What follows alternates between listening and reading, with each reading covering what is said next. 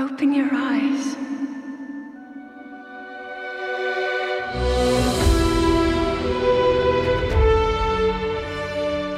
Welcome to the Switch Clicks Podcast, episode 19, recorded on November 17th, 2020. Today we're going to be discussing the demo for Hyrule Warriors Age of Calamity. Today I'm joined by Nathan, Hey, and my name is Dakota. So we can get started by talking about the gameplay. So the gameplay is pretty much just your regular old Dynasty Warriors game. hack and slash.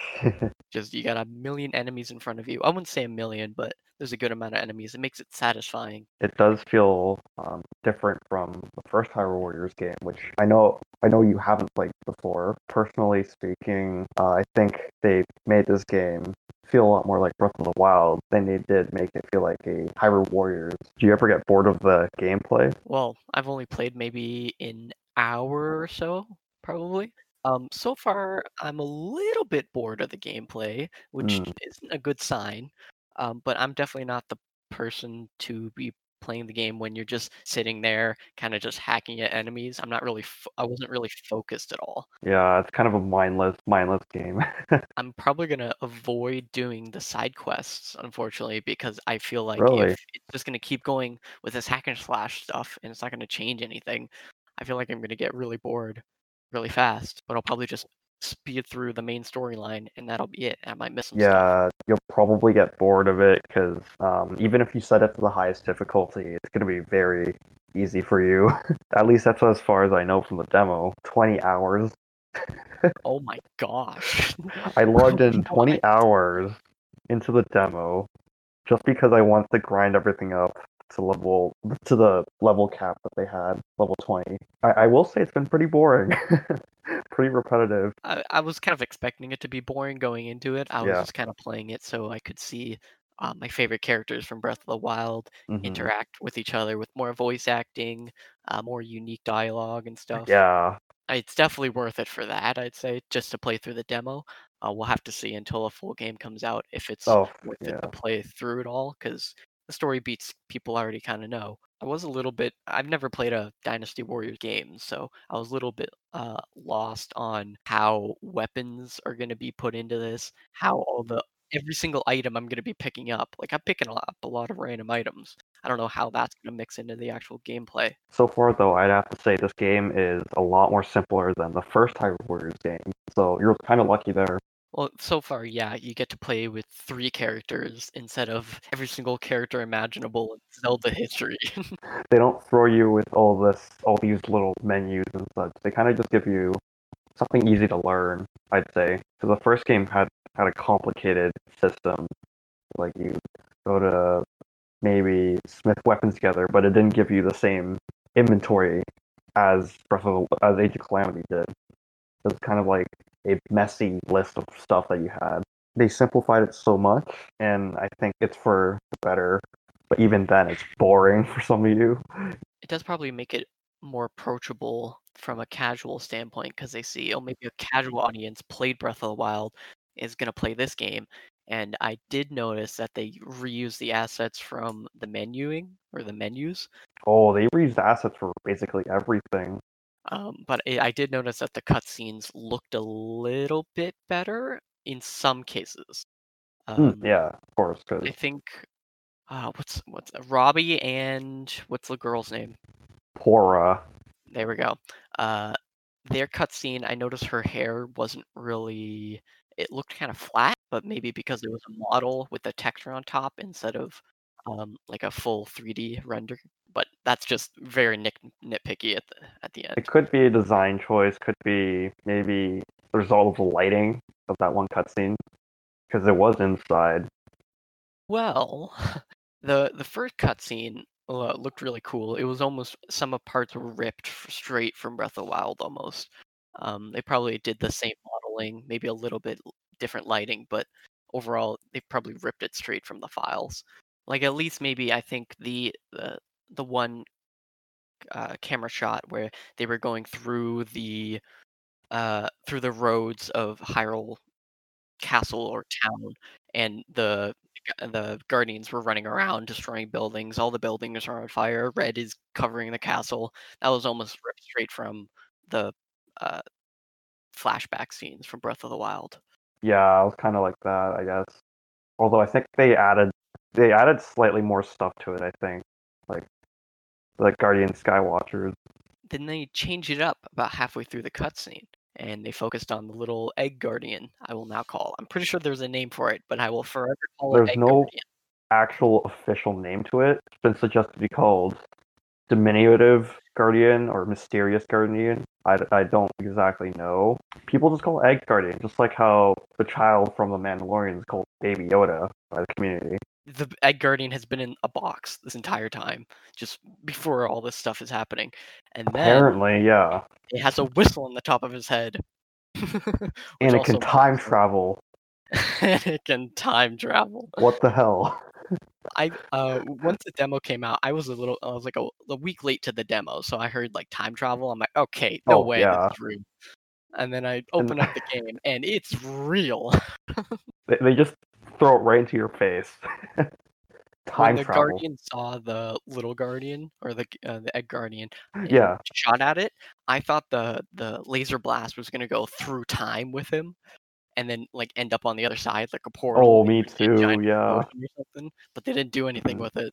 And uh, to activate the portal, it looked like they played a song almost. I thought it was gonna Yeah. be the song of time. I'm not sure if I- didn't hear the song of time. I thought it was, it was the slowed down version of the Age of Calamity theme, I think.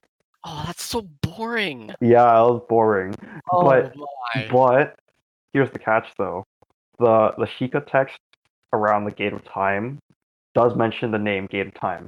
The one from, you know, the one that you see in other Zelda games. the implication with time travel in this i've seen like four different timeline theories um, Oh god. i'll give you the first one that i Mhm. think of so i'm it, this is just uh, time travel from the past Yeah. sorry yeah wait from the future to the past Wait, what? it's all in one timeline and they just didn't talk about it in breath of the wild and it's just like oh yeah okay we forgot over 100 years it happened so basically like a time loop? pretty much and it was already too late and destiny already arrived um, the other one was maybe at the end of age of calamity uh, we succeed and the great calamity never happens So it creates a timeline split. exactly and then that's where we could do the modern zelda timeline I guess that works, but then again, that means six timelines within the Zelda timeline.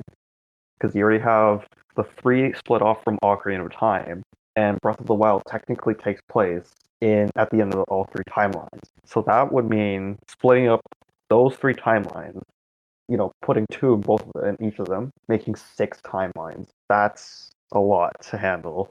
i guess so i think i would um, almost think of it as a a second timeline to the first classic timeline just a totally separate timeline. This is a brand new Zelda universe. Honestly, I'd rather have that happen, but you know, timeline splits are just kind of screwing over the fans. If there was a case of this being a timeline split, I think this new timeline split would be one that leads into Breath of the Wild too. Like I'm not so sure.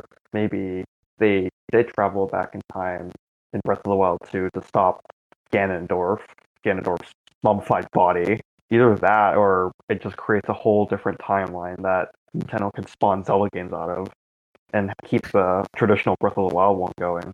Now, the box where that Egg Guardian was found in, I took a look in Breath of the Wild and I found out that there were actually some major differences between, like, you know, the very Room Zelda study. I found some major differences.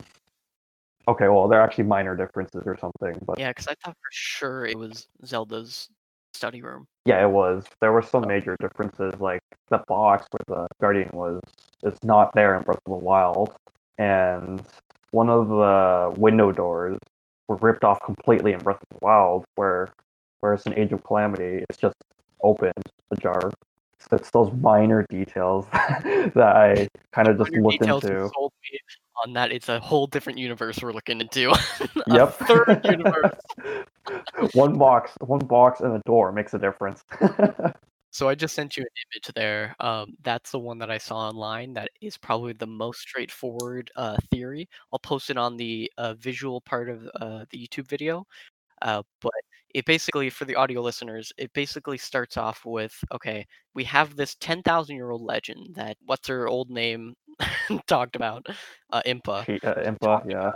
We she was just talking about okay, there's one guy and there's I guess a Zelda there's the knight and Zelda and then there's the calamity and they defeated it. Then it goes to before the calamity, which is technically what we're going to be playing in uh, Age of Calamity.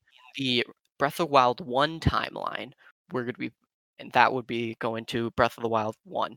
So it would go before the calamity and then to the Great Calamity, which is where Zelda and uh, Link I guess Yeah. lose almost. Uh, and then uh, Link goes into slumber, and then that would go into Breath of the Wild one.